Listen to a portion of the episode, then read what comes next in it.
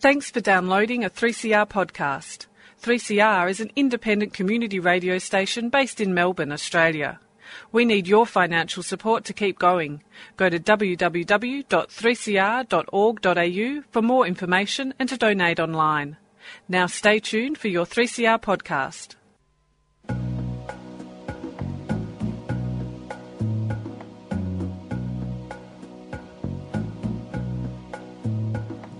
My friends are gone and my hair is gray. I ache in the places where I used to play. And I'm crazy for love, but I'm not coming on. I'm just paying my rent every day in the Tower of Song. I said to Hank Williams, how lonely does it get? Hank Williams hasn't answered yet, but I hear him coughing all night long. Oh, a hundred floors above me in the Tower of Song. Here we are on Radical Australia, and the earth is at peace. The Empress Dale Bridge is here, back with us for two weeks running. He's setting a record here, Dale. How are you, Empress? I'm not too bad. How are you? You're looking very well for a change. Oh, you know. well, thanks Some days I look at you and I think, God, I'd hate to be young again. Yeah, tell me about it. and we have a very special, well, all our guests are special, obviously. We've got Margaret Creagh. Pronounce it properly. Creagh. A lot of Cray. pronunciations, creash and crash, but crea- Cray is. Cray. So EAGH is the Irish ending of a lot of names, so my parents were both Irish. Oh. oh, well, that's the end of the interview. Let's go. Let's I'm go. sick of Irish people. How many no, do, you, do you get a lot, do you? No, not really. We try to keep away from the Irish because we're just sick of the sob Bloody- stories. Bloody troublemakers. No, no, just sob stories. Sob stories. You know, hundreds of years of oppression. Oh, It's true. it's giving me a headache. and, uh, we asked two questions, as you know.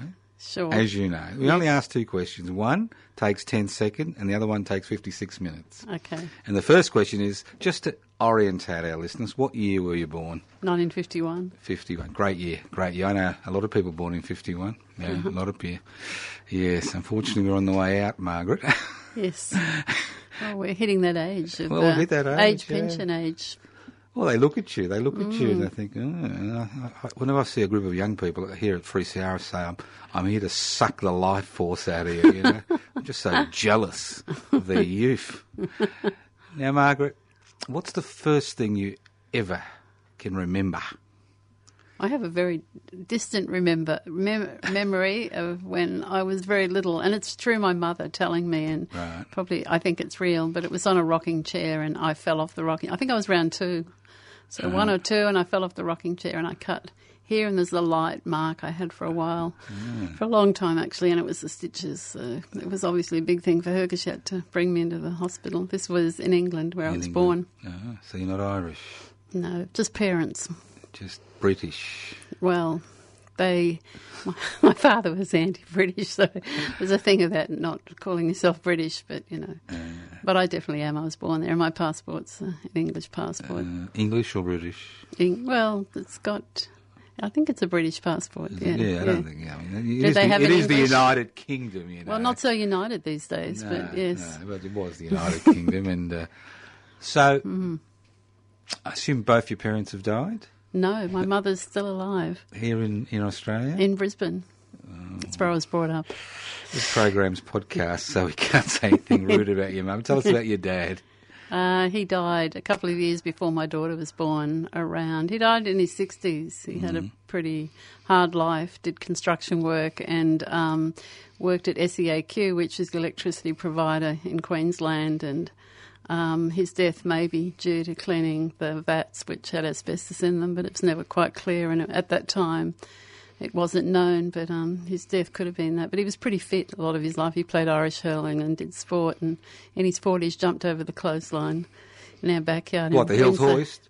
No, Or just the well, this clothesline? was pre Hills Boys, even though they've been around a long time. But it was one of those clotheslines that's the straight up one, and he on a vault. He was into the Olympic Games in a big way, Well, yeah, especially the Melbourne ones. The What was he ones like as a 1956. father? He was pretty harsh. I mean, I think he had a hard life in Ireland and went Mm. off to World War Two, which was called taking the King's farthing or some. There was some uh, thing for people from the south in Ireland going and joining the British Army, which he did. So yeah, and Mm. It's a long um, tradition, you know. You know, at the Eureka Yes. Battle in 1854 down at Ballarat, there was many Irish among the police and uh, On the other army. side. yes, there were in, as there were in the stockade. And, Yes. people, and at one stage, there, there was actually two brothers. I was going to say that. I bet there were brothers against They were brothers each other. Each other, but uh, what they did is the brother who was actually uh, the soldier deserted before they attacked Thank the heavens! What a decision, Yeah. killing, killing your own brother. brother, Yeah, yeah, yeah, and they were friends, obviously. I mean, Well, it was fam- living, families were on each side. You know, Yeah, it was a living. It's the way the Irish kind of survived. They- You know, it's the only thing they could do, or they were allowed to do, was join the armed forces. They're good enough to die for the Queen. Of course, cannon Mm. fodder. Cannon fodder, yeah. Yeah. So, and your mum, what? tell us about her? She was from County Mayo. Um, Mm-hmm. She is from County Mayo. She lives in Brisbane. She's pretty interesting. One of 16. Mm. Um, a very small town in uh, Mayo in in Ballina, which is called Ballina here, but Ballina over there in Ireland. Um, one of the few places in Ireland that still speaks Gaelic. Both my parents spoke Gaelic, and um, they were very into Irish tradition. My father was very into Irish politics and the republic and the rebellious spirit, and very into history. Mm. well, doing. Irish hurling, hurling, he must have been into the Irish tradition. And sport, he was- I can't imagine yeah. anything more boring. Well, no, he really liked it. He, he put an interest into me in sport, and all of us, I think, have a bit of an interest in sport. I've always liked sport, mm. even though it's sport. You know, mm. amateur sport is very different from professional sport. But Australia has that tradition. So I was brought up playing netball and sports in all the schools in Brisbane, and even nowadays we mm. ran. And my daughter had an interest in running when she was little. So yeah, All right, let's go back a step or two. Have you got any brothers and sisters? yeah, there's six of us. Six of you. Yeah. Mm, some traditions die hard among the Irish. Large families. Are they, are they all alive? Or Mm-hmm. Yeah, well, my brother lives up in Tully, Mm-hmm. um, and he retired. He worked for the it was called the GPO, which Yep. became Telstra, and he retired quite early. He started very early too, sixteen, and uh, my that was my brother and I came over on a ship, ten pound assisted passage from What- what from year- England in nineteen fifty eight. 58, so there was only mum, dad, and two, Mm. Two of, of us. Right. And so was- why, why, why would your um, parents leave the the British Isles in 1958? I mean, was- wasn't that the land of milk and honey? Um, England? no, England was not the land of milk and honey.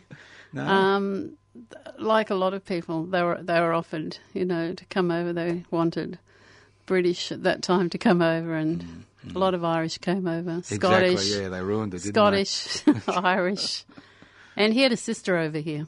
Mm, where?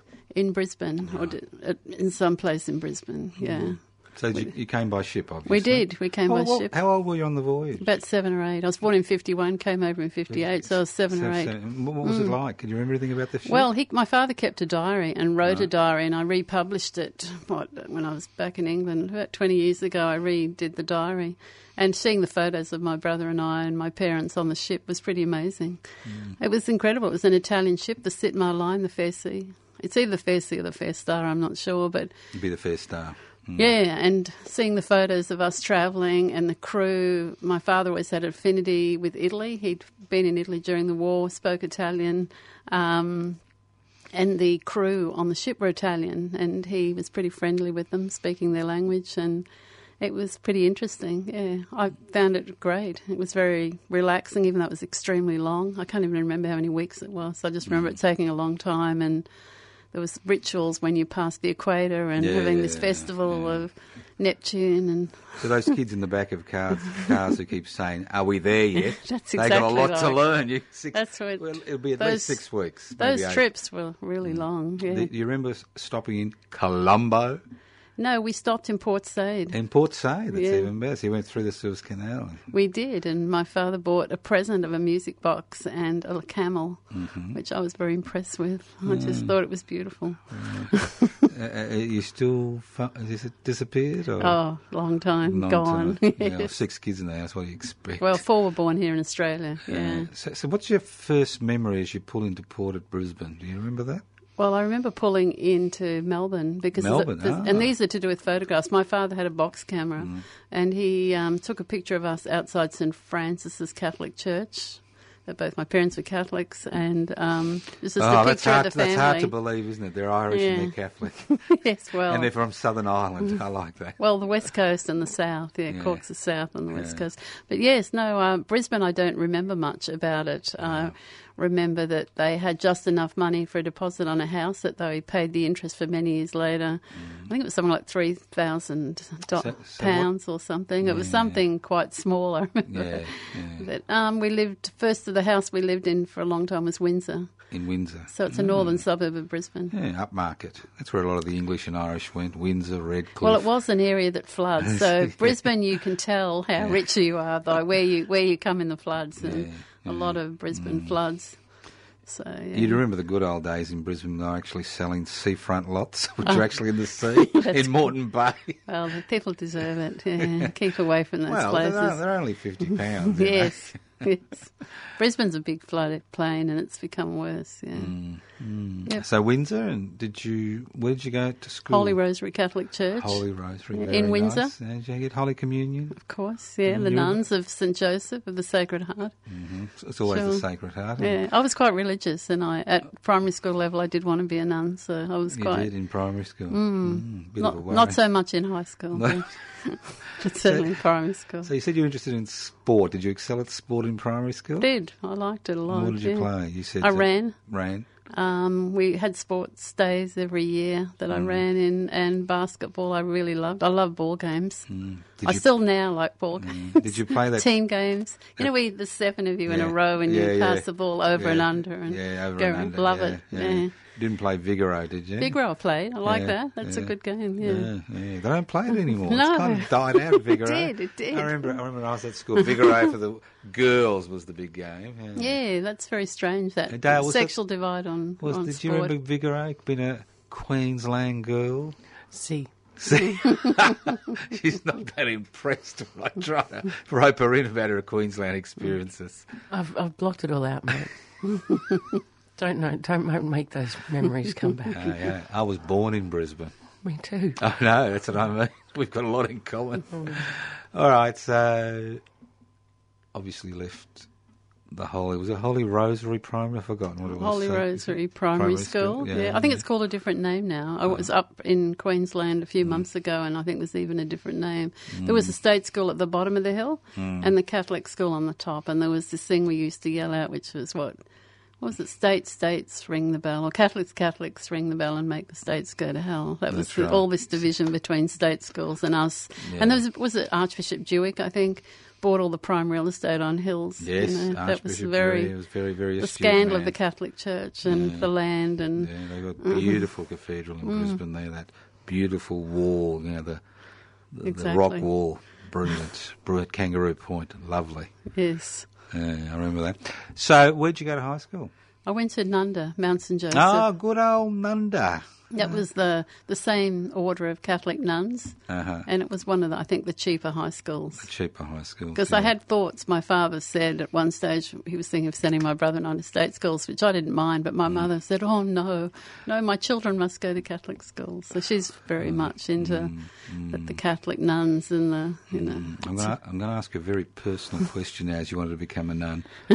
Did you have a scapular? I did, of Yeah. course. Yeah, well, And I went people- and I went for retreats too. That's right. Explain Yes. to people what a scapular is. It's this um, thing you wear around your neck with. Um, to me, it's a bit of an equi- It's not the same, but a rosary beads is something that you do prayers on. But a scapular is this extra special, blessed Yeah. um, material thing with two holy pictures on each end, and you wear it round. And, and it's your lifeline to heaven. It is. It is. As long as you wear a scapular, You're okay there, You yeah. cannot go to hell. Exactly. So- yes, and you make a good act of contrition, of course. Of That's- course, yeah, well, yeah. Go, that remains so with that did, saying. you, did yeah. you do confession? Always, yes. Always, but you wouldn't have much to confess, would you? No, Go to a girls' always high school. Well, I wonder about my mother. My mother goes to confession regularly, and she Still. leads this life. She's ninety-two, but she still goes to confession. So. It's the fourth. It's the fourth. Yes, it's the. I don't know. It's what you do, isn't it? if you're a Catholic. When you you're considering what some of those uh, gentlemen were up to, Oh, you can imagine.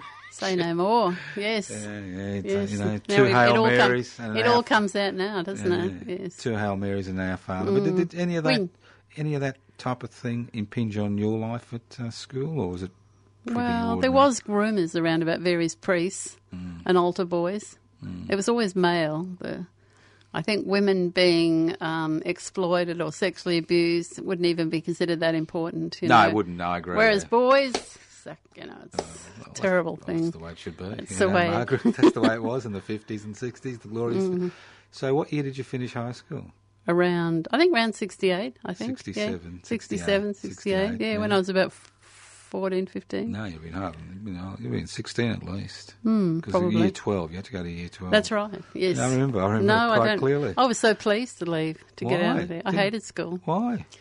High school I hated. I just, I was bored, I think. Why? Yeah. You weren't intellectually stimulated. I didn't like the nuns. I found incredible. The high school nuns were different from the primary school nuns, even though some of the, I think the primary school nuns, one of them in particular was quite a sadist. But Mm. the high school nuns were younger and really ha- harder in some ways to deal with than the primary school nuns. Well, they were Um, trying to protect you from sin and protect your virtue. That's their role, isn't it? Um, I think they were saying things that we weren't aware of. You know, they would say things that uh, around those sort of issues, and I'd go, "What?" But, Two yeah. girls were holding hands once, and one nun says, "Don't do that," you know, and and we are wondering why. We had no idea. We were very naive at high school. And you go, "What's this about?" All right, so, That's what nuns were like. Yeah. Now, things were starting to move in uh, even in Little Brisbane in 1967 68. You know, Hmm. the Vietnam moratoriums were starting. There was a bit of a radical presence at the universities. When you left high school, did you go to a university or No, not at all. No, no pretensions? Of, Hmm. No. So, what what what what'd you do? I read. I did a lot of reading, and I had a lot of angst. I was very depressed around when I was a teenager. Mm-hmm. Um, and I thought if I could get out of Brisbane, I'd probably feel better. So that was my aspiration was to leave town. Right. I found Brisbane, and even now I still get the shudders. Once I missed a plane when I was up there, and I thought, "Am I? I've got to leave Brisbane." It was like the end of the world. Oh my god, the plane is gone. I was, I was, I had a panic attack. Yeah, you started to sweat. No, I felt very. A lot of the time when I was a teenager or in my la- in my early 20s Uh-huh. um, I didn't. I didn't meet that many people. I was pretty shy. I was extremely shy. I was really quiet. And my brother and I had a bit of an alliance. He was very shy too. so, Um, so when you left high school, you didn't go to work. You stayed at home. I did. No, I You did, go to. I did go to work. What type of work were you doing? Clerical, anything. Yeah, Anything, Yeah, I worked once in a laundry over school holidays, and they Mm. assumed I'd stay there when school went back, but I went back to school.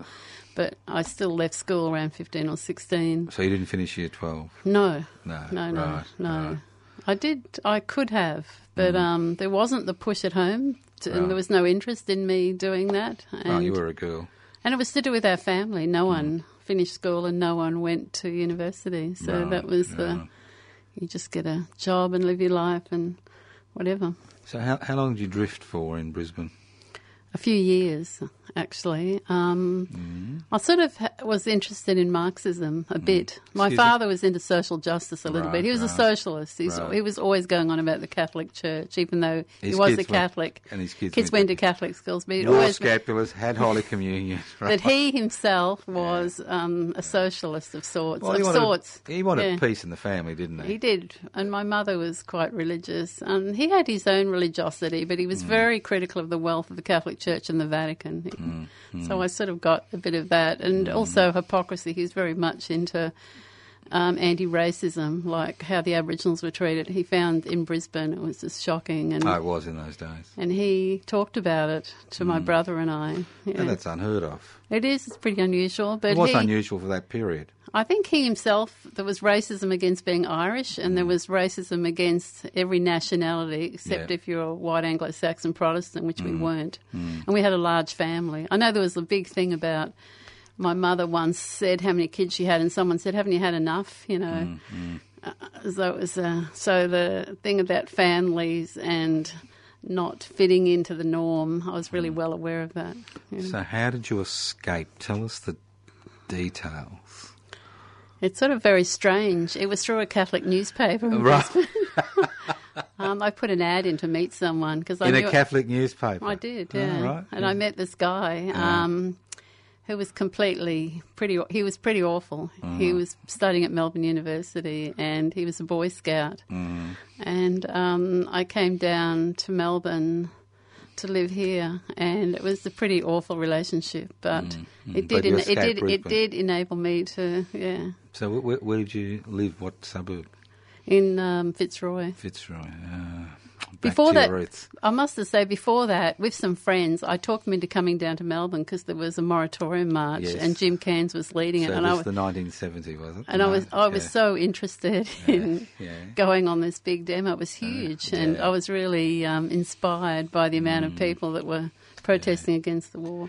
It's interesting. It's interesting because Melbourne does have a, a long history of great anti-military and anti-militarist marches. If you look at the Iraq uh, demonstrations in the year 2000, then even if you go back 100 years to 1916, when 80,000 people, I think it was on the 21st of October, marched from the Women's Peace Army's headquarters at Storey Hall down to the Yarra Bank to hear a, a bevy of women speakers Unusual. speaking against the conscription referendum, which was held the next uh, the next uh, Saturday Pretty amazing. on the on the, on the uh, 28th of October, and there were 80,000 people from a population of about 800,000.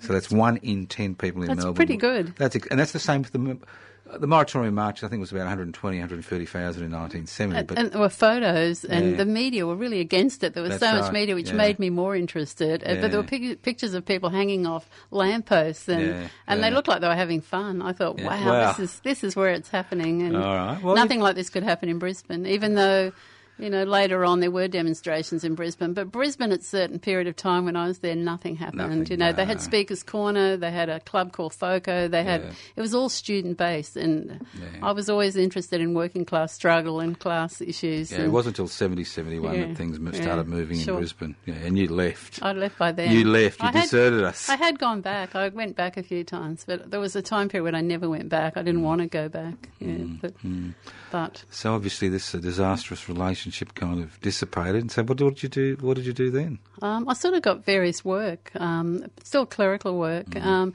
but I, I was really influenced by the women's movement. There was a group called As If, which I sort of looked up, and that was anarcho-feminist insurrectionary. Anyway, they were they were student based, and Mm. that was sort of interesting, and I sort of got ins- inspired. But I, my big thing was CR groups. I joined a consciousness raising group with quite a few women, um, older women actually. Zelda D'Aprano was one, and um, Molly Hadfield, um, and it was quite inspiring. Just that whole thing of um, CR groups. Well, well, Zelda is an inspiring woman. she was, yeah, she is, yeah, she she's is. She hasn't, hasn't gone yet. She hasn't gone yet. No, she's got a great book she's written that Yeah, I've, I've yeah, had a few copies yeah. and passed them around. I was actually in the Immigration Museum on Sunday, wandering around, and there's a little uh, section about Zelda. Great. And um, one Well, of the she famous herself. Yeah, yeah. okay. What was her quote? What's her quote? Yeah, What oh, was the quote? You can't remember. Yeah, I'm but she she did a thing about work and equal Yeah, pay. That was yeah. a very strong thing. But the CR group was really interesting because Hmm. not only was it a group where you talk about your relationships with people, but also a political thing Hmm. about, you know, it's a big picture, an overview. And I'd always had, uh, there's always the thing that politics comes out in women's groups and which sort of politics it is. It's usually communist. And I'd always had a thing because whenever I talk, it wasn't I wasn't a conscious anarchist, but people say you sound like an anarchist or you sound this way, and I'd And go, thought, "What's an anarchist?" That's anarchist?" when I that's when I started reading up and meeting Yeah, people who I I was you know interested in meeting. I was always interested in um, some of the ideas of anarchism. Yeah. Mm. Did you have anything to do with the Collingwood Free Store and the Dingo people in 72, 71? I think I was here later than that. Yeah. Later, right. Or I might have been trying to work on the relationship at that time, but I certainly wasn't really aware of that at the time. The free store I heard about later. Later, Yeah. right, yeah. Just across the road, 42 Smith Street. It's now a hairdresser. There no go. plaque. It's got. It needs a plaque, that It does, place. it does. First free legal aid centre in Australia. Pretty amazing. And just amazing, Yeah. amazing. And the Things concept of free stuff, wow. Yeah, yeah. You just walked You in know. and took what you wanted and left what you didn't want. Yeah, I did. I did get involved in a, free, a few free stores. That was when I went up to Sydney. My thing when I was in Melbourne, I heard about an anarchist conference happening in Sydney in, a, In the de- in a deconsecrated church in not Glebe. in not the 1975 conference. you Oh, went to that too? Well, you may you may find this, you may recollect this. I came down from Brisbane Uh-huh. to that conference, and you may remember this. There was a three day. There was a three day conference and there was a two day argument about whether we needed a chairperson or not. Oh my Do you- god! do you remember yeah. that?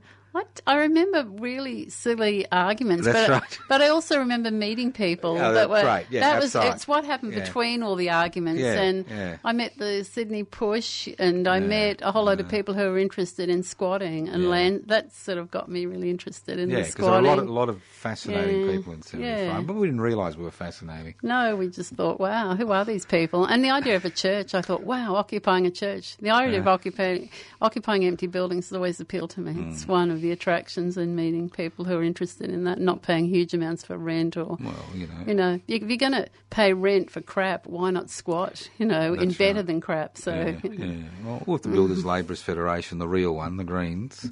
yes, the one in eh, New South Wales. I mean, it was, it yes. was natural in Sydney that you would squat.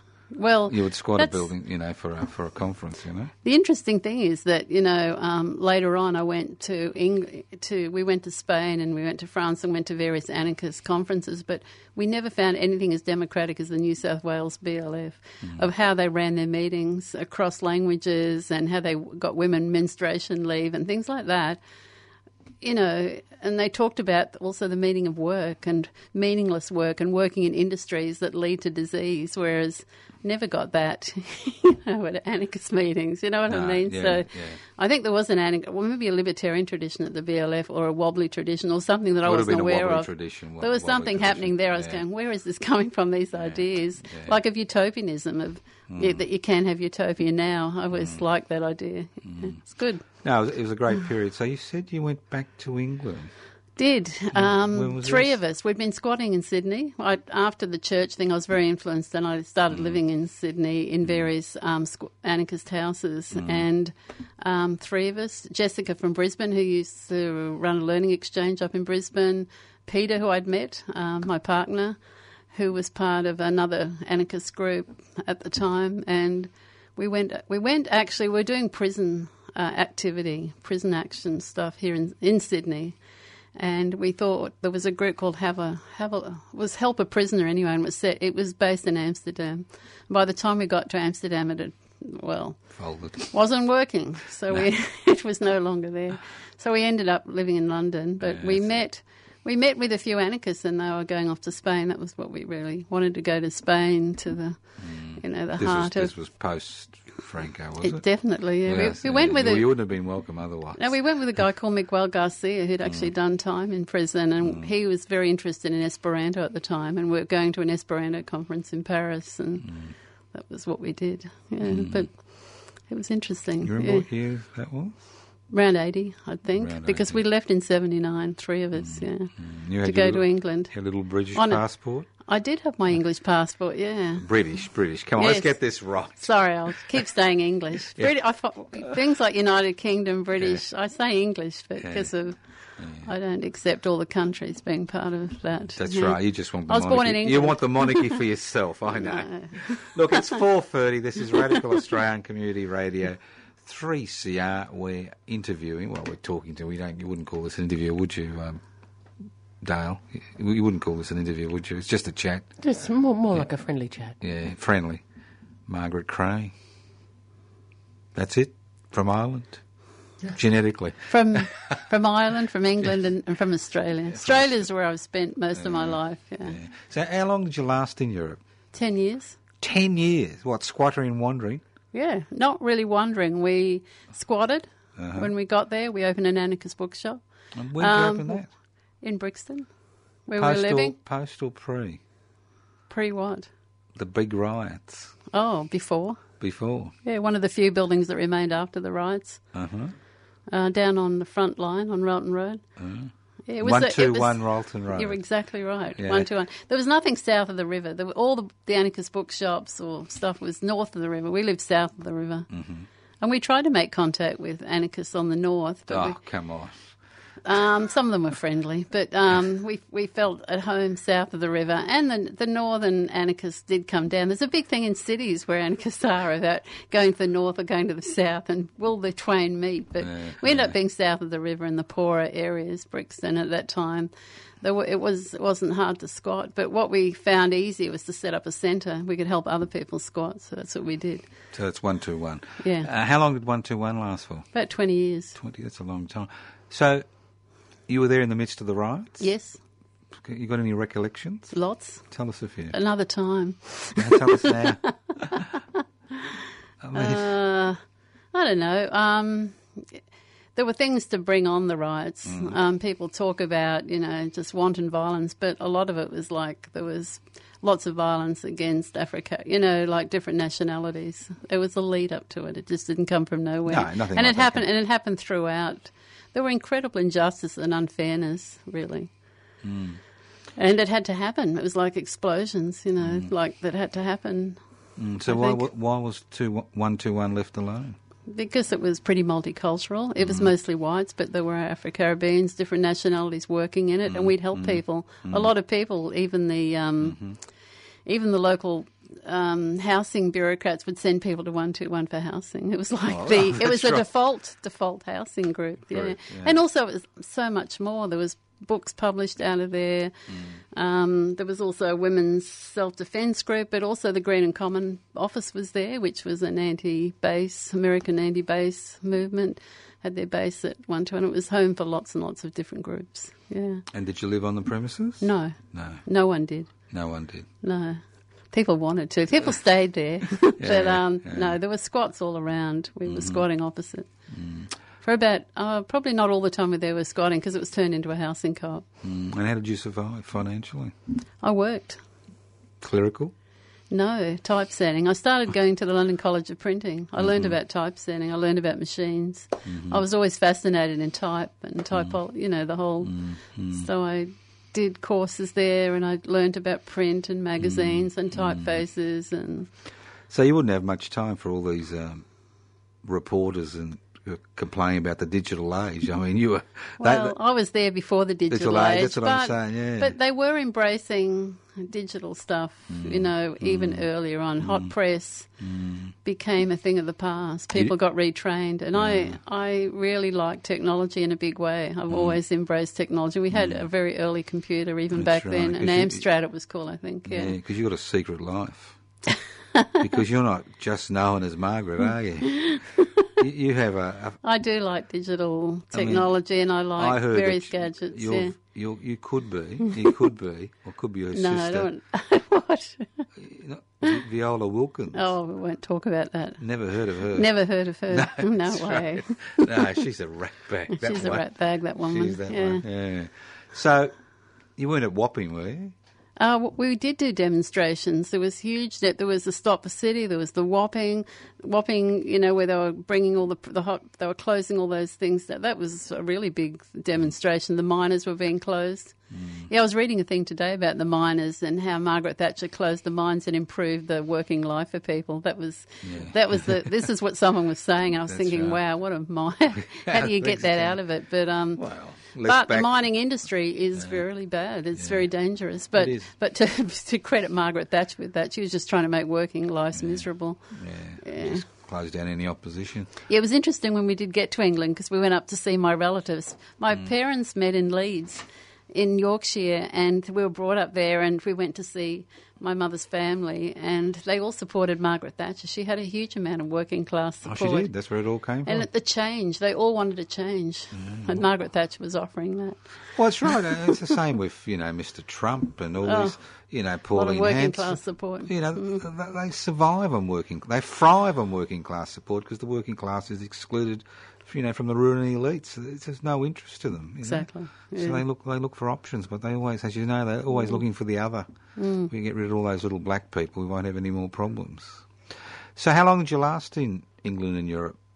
Ten years, you said. Yeah, a bit under. So yeah, we had did- a daughter. My daughter was born in England. She's Brit- she's British too, is she? Well, she's got a father who's Australian, so she has an Australian passport and an English passport. British. Let's get this right. Okay.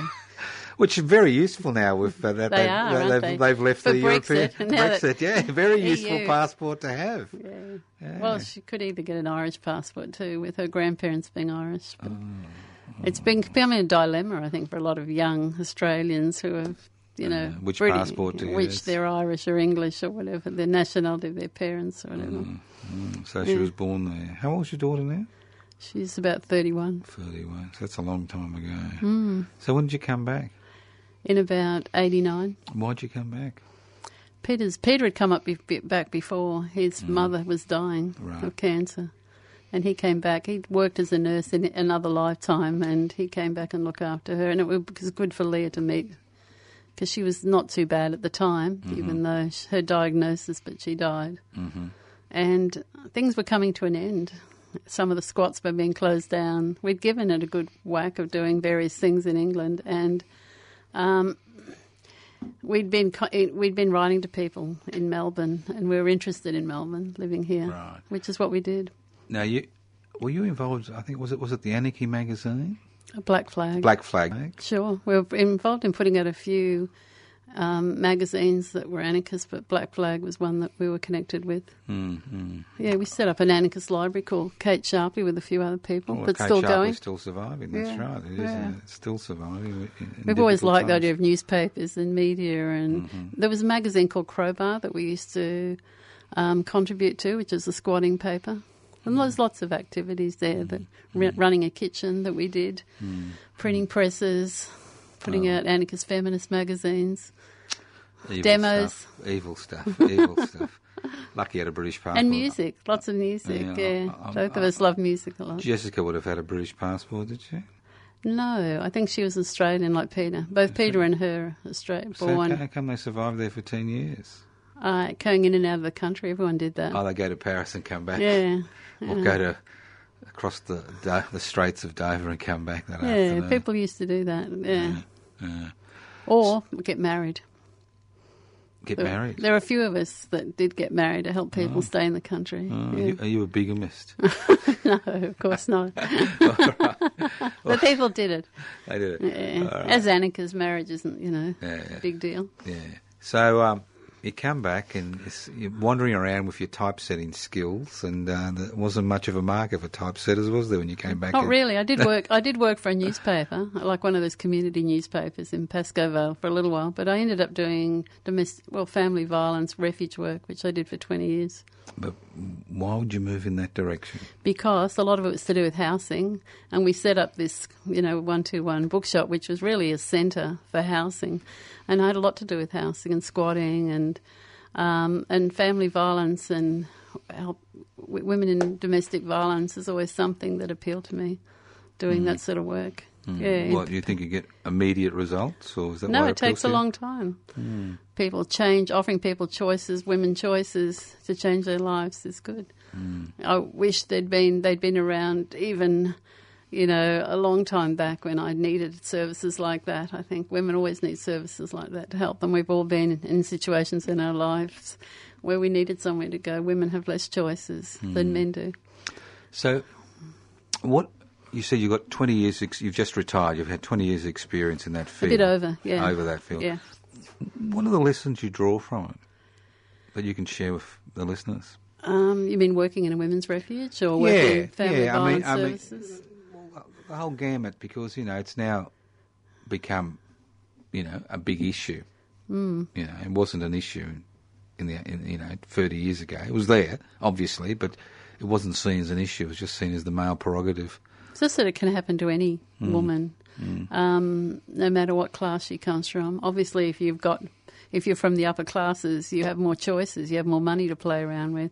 But a lot of those women too, different women come from different classes because they don't have access to get money. They don't have access to get you know, to do things with their life. The basic things that I consider basic, such as housing, health, you know, and the right to remain in a wherever you are without being bullied or coerced is really, really important. And it takes a while. And and by working in that field, I've just seen amazing changes. It's the sort of work that I would advise if you you know, I, I read recently a thing by Alice Walker about activism and to put your activism and get paid for it because I felt I was an activist, mm. even though I've worked in anarchist groups.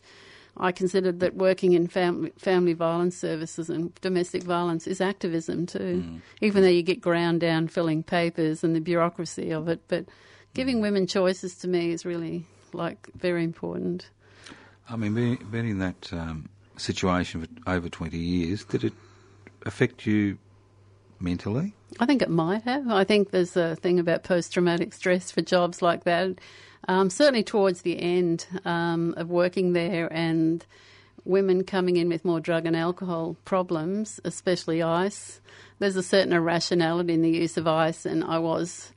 Um, abused quite a few times, but I sort of took it. I think the big thing about doing that sort of work is you have a, a life, you have a safe place to go back to, and I've always had that. I've had a place where I can you know, go back out of work and, mm. and say I'm switched off. You know, mm. if you can't switch off from that sort of work, that, I mean, also it's it is a job at the end of it, and I'm in a better, I'm in a, a different position than the women I'm working with, but.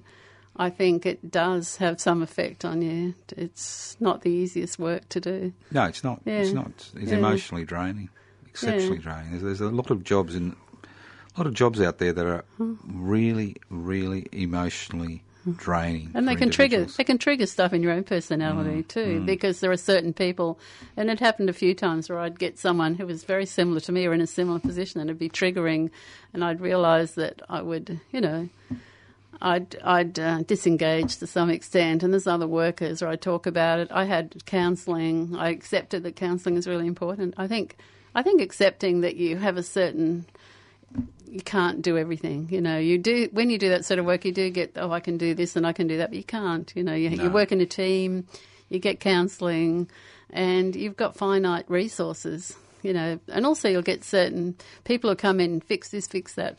You can, can't fix everything. You can just offer this is what you can do.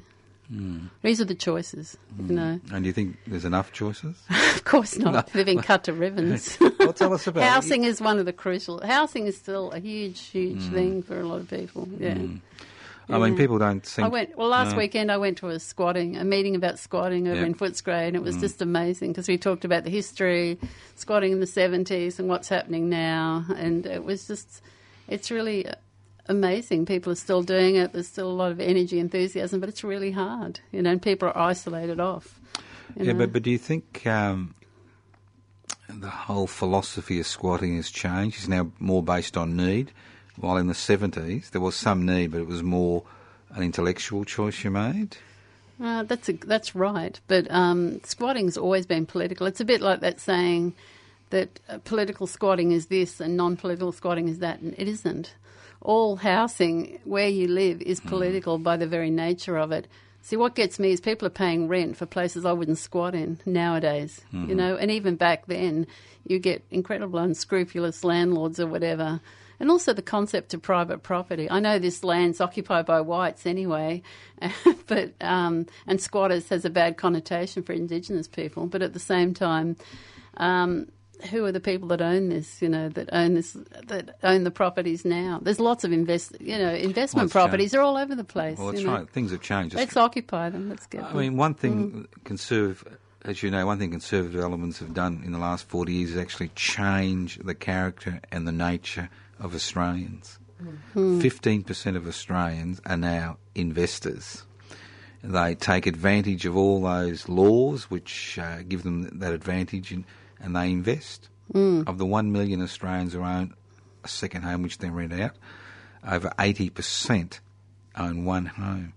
And it's if you talk to young people, it's the first thing they talk about. Not getting a deposit for a home, but getting a deposit for an investment property because of all the. Uh, so the, the culture has changed. It's changed dramatically. So, you know, the John Howards of the world have been very successful. The Malcolm Frasers.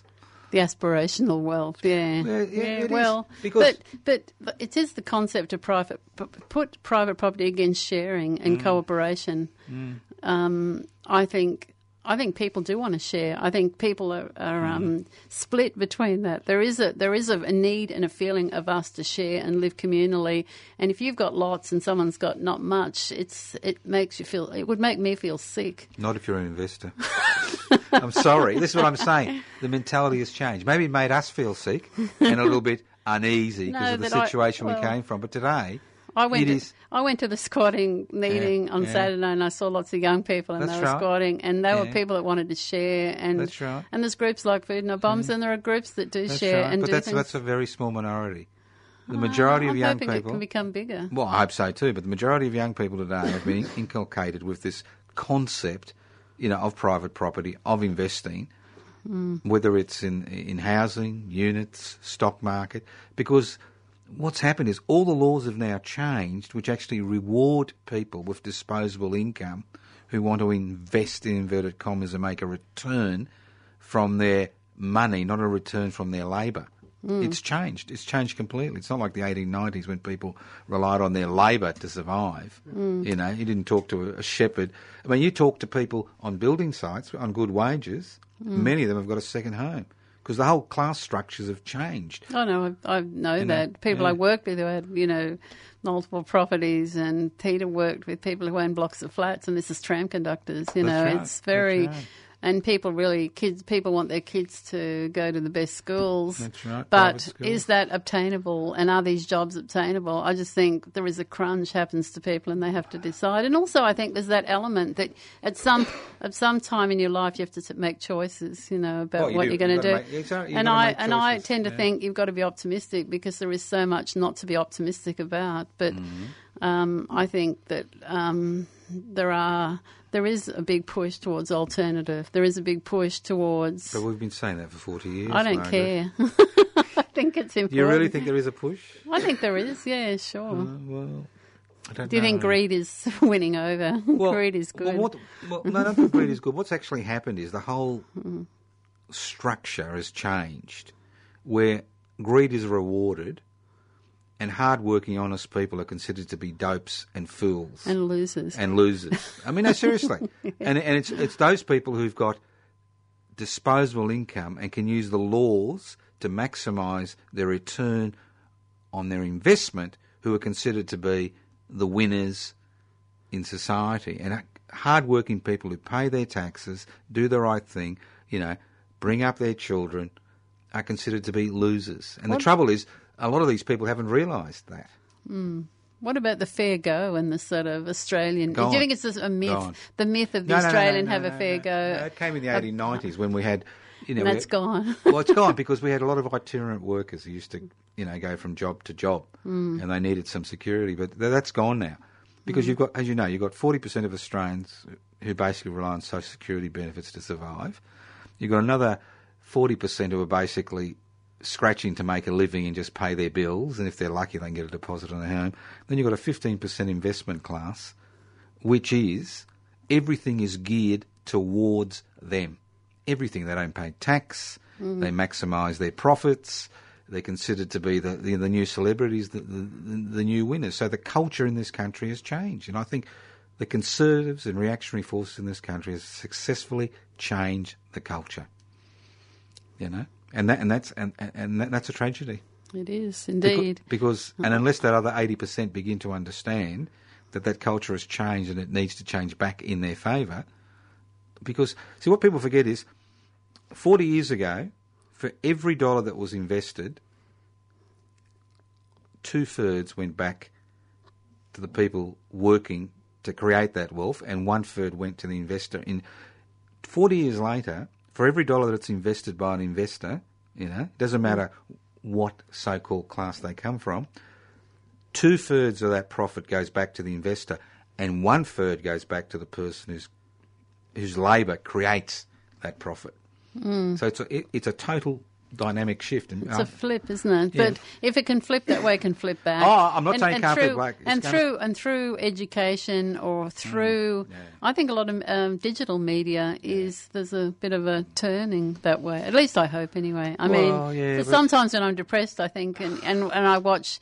Say um, mainstream Media. media, Uh-huh. and you go, my God, you know, Channel it. Seven or something. But um, I do. I, I'm a great believer in alternative media, like Mm. this place, 3CR. 3CR is a place I've always had a lot of time I've been involved how, in. How long have you been involved in 3CR? probably about 20 years. 20 um, years. Earlier on, when we came back in the 90s, we were working on the sewer show when it was on a Friday between Well, eleven so and tell us- twelve. is that a show about sewage, is it? It is no, it's well, you could say on, that. tell people what the sewer show is. Squatters and unwaged workers airwaves. Yeah, and we've had different people, and we've had lots of interviews with um, anarchist groups and troublemakers, news and views from the Centrelink queues, but troublemaking news from around the world. That's that was our byline, and um, it's still going. It's on Friday between five thirty and six thirty, and, um, I do a show, help do a show.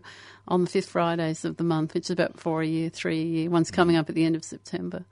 And I do a bit of volunteer work here at 3CR. I think it's a great place. It's um, come many, on, many come on, diverse, many diverse groups. It's one of the few places in Melbourne where you can hear amazing stuff You do more on the than radio. you do more than a little bit of volunteer work since you've retired. I do. I think I think you welded to the front desk. No, I just do it on a Mondays. Come in and say hello. I'm on the front desk on a Monday. Uh, Yeah. uh, So you're That's hopeful, are you? Mm, I am. Sometimes I am. Sometimes I'm not. But Mm-hmm. I think giving up work gives you another lease of life. I think um, I was very much geared. You know, I did this work, and that was who I was. And now there are other things outside of work. There's a life outside work, Mm. and I'm enjoying it.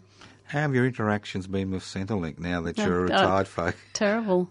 And- they make you jump through. Oh, I mean, you're, you're an intelligent Yeah, they make- person, you know. they make you jump through hoops. Put it that way. And So how do you think younger people who find Oh, themselves in terrible. difficult Well, circumstances? was well part of my part of one of my tasks of my job in the refuge was helping people sign up for Centrelink, and I knew what it was like. And even but when you're doing it professionally in a job, it's very different when you do it yourself. So it's always hard, I think, and.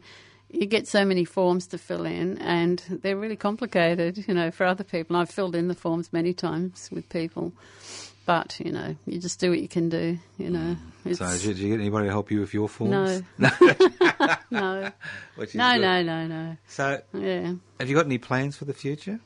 Um, well, my mother's. I will go spend a bit of time in Brisbane. Mm-hmm. Yeah, my sister lives with her, and I'll give her a hand. Um, traveling a bit, electric bikes, maybe. Electric bikes. Yeah, I why, do. Why, I do why cycle. electric bikes? Just the arthritis. It Uh-huh. gets hard. Uh-huh. Um, and enjoying myself reading books. I've just f- com- finished reading a book about um, Louise Michel, a beautiful comic called The Mm. um, Red Virgin, about her travels to New Caledonia, right. how she discovered her anarchism, and I, I recommend it if you Well, the Red well, actually, Fantastic book. It yeah. actually wasn't travels. Actually, let's tell people She the was truth. deported. She, was, deported she was from the depo- Paris, Paris Commune. Yeah. one of the few survivors. Um, The Paris Commune killed so many people, and it's an 50,000. Unbelievable what happened. In I hope Mm, right. people um, can read about the when Paris the French, Commune yeah, again. in 18, I mean, that's the, really the most story. Mm-hmm. revolutionary period that's ever occurred. I mean, 1871, the French ruling class invite the German ruling class to come in and lay Paris waste. unbelievable. And, yes, uh, when I read that. Yeah, and when and Mm. when and when the communards were finally defeated, they were lined up. The men, Mm. every tenth man was executed on the spot. Yeah, You know, and people talk about the direct action in the 1890s, and many of those involved in that were basically survivors of that period. The children, uh, you know, that period Oh, who to, saw their to have that as part away. of, to have that as your heritage yeah. will be so um, just the ruthlessness and the way they exterminated people and the hatred of the, Mm. these people who had the audacity to uprise against. And, and one of their famous actions, of course, was to. Um, I think they were going to go into the Louvre and put art on the front of the barricades. I don't know That's I've heard that story, Yeah. thinking that they would not attack them, and Oh, they did yeah. attack them. They didn't give right. a you know, even about art, you know. Mm. So, mm. but um, what they did and killing and mm. Louise Michel's very inspiring. I think Well, she was. great She was story. deported to New Caledonia. And she loved it. She actually saw it Yeah. as a challenge, Yeah, even though, but it was just horrible when she got there. And they had their own revolution, and she took her red flag off and she tore it in half, and they used it in their uprising against the French. Yeah, I, rem- I remember in 1977, um, I think, we went to New Caledonia for the specific job of locating the prison. Ah, And the bricks were still there. Wow. No signs, nothing, but the bricks, we knew where to look. The bricks were still there, Mm-hmm. the broken bricks. And uh, you know that old. You do Trivial Pursuit, don't you? a lot. Yeah, I Yeah, love it. Yeah. Well, what's, what's, what's, what's that famous question about Louise Michel? Uh, I haven't heard any trivia. They did. They would never put a trivia pursuit about Louise Michel, they would, would. they? About- Which. What is the name of the only railway, Railway station, station, named in- after an anarchist. Of course, of course, of course. I think she's had schools named Yes, after it. They yes. actually named a whole load of things in France after Louise Michel. So, Yeah, yeah. and in some books, even now, I think there was a book put out by some press. They didn't even mention she was an anarchist. It's No. very interesting. The left right. can't quite. Uh, even even Emma Goldman, a very Yeah. well-known American anarchist. Yeah. Um, they leave the word anarchist out describing her, call her a feminist, and As, she was. as you know, it's it's against nature, anarchism. It's, uh, we're all born with original sin. As a Catholic, you should know that, and we can't be trusted to govern ourselves. We need rulers to govern us. Well, it's interesting throughout the years how they use so many different words besides anarchist, libertarian, and Yeah. other words, and Yeah, yeah. people find it very I- hard. I'm involved in mm. this political party, and, and I just cannot believe. You know, I said I'm proud to be an anarchist. That's what made us mm. create this. You know, mm. Yeah. well, because of You know, they said, oh, some religious people didn't like it. I said, who gives a shit? well, I don't hold that against them. No. I would say it must be hard being religious. yes. Uh, so, what? oh, no, it's easy. Any parting comments for the young folk you have so much faith in? Uh, keep up your spirits. Don't let the bastards grind you down. Uh, and don't buy an investment property. Oh, forget about that crap.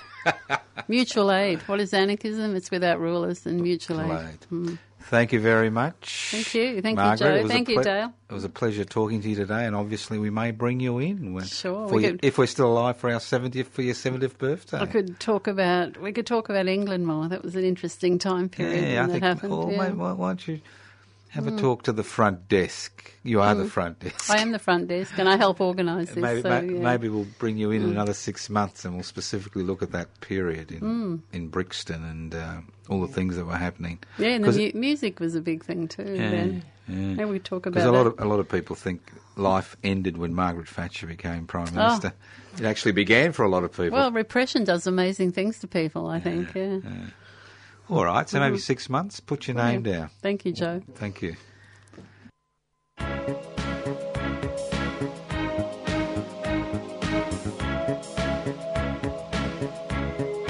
Everybody knows that the dice are loaded. Everybody rolls with their fingers crossed. Everybody knows the war is over. Everybody knows the good guys lost. Everybody knows the fight was fixed. The poor stay poor, the rich get rich. That's how it goes. Everybody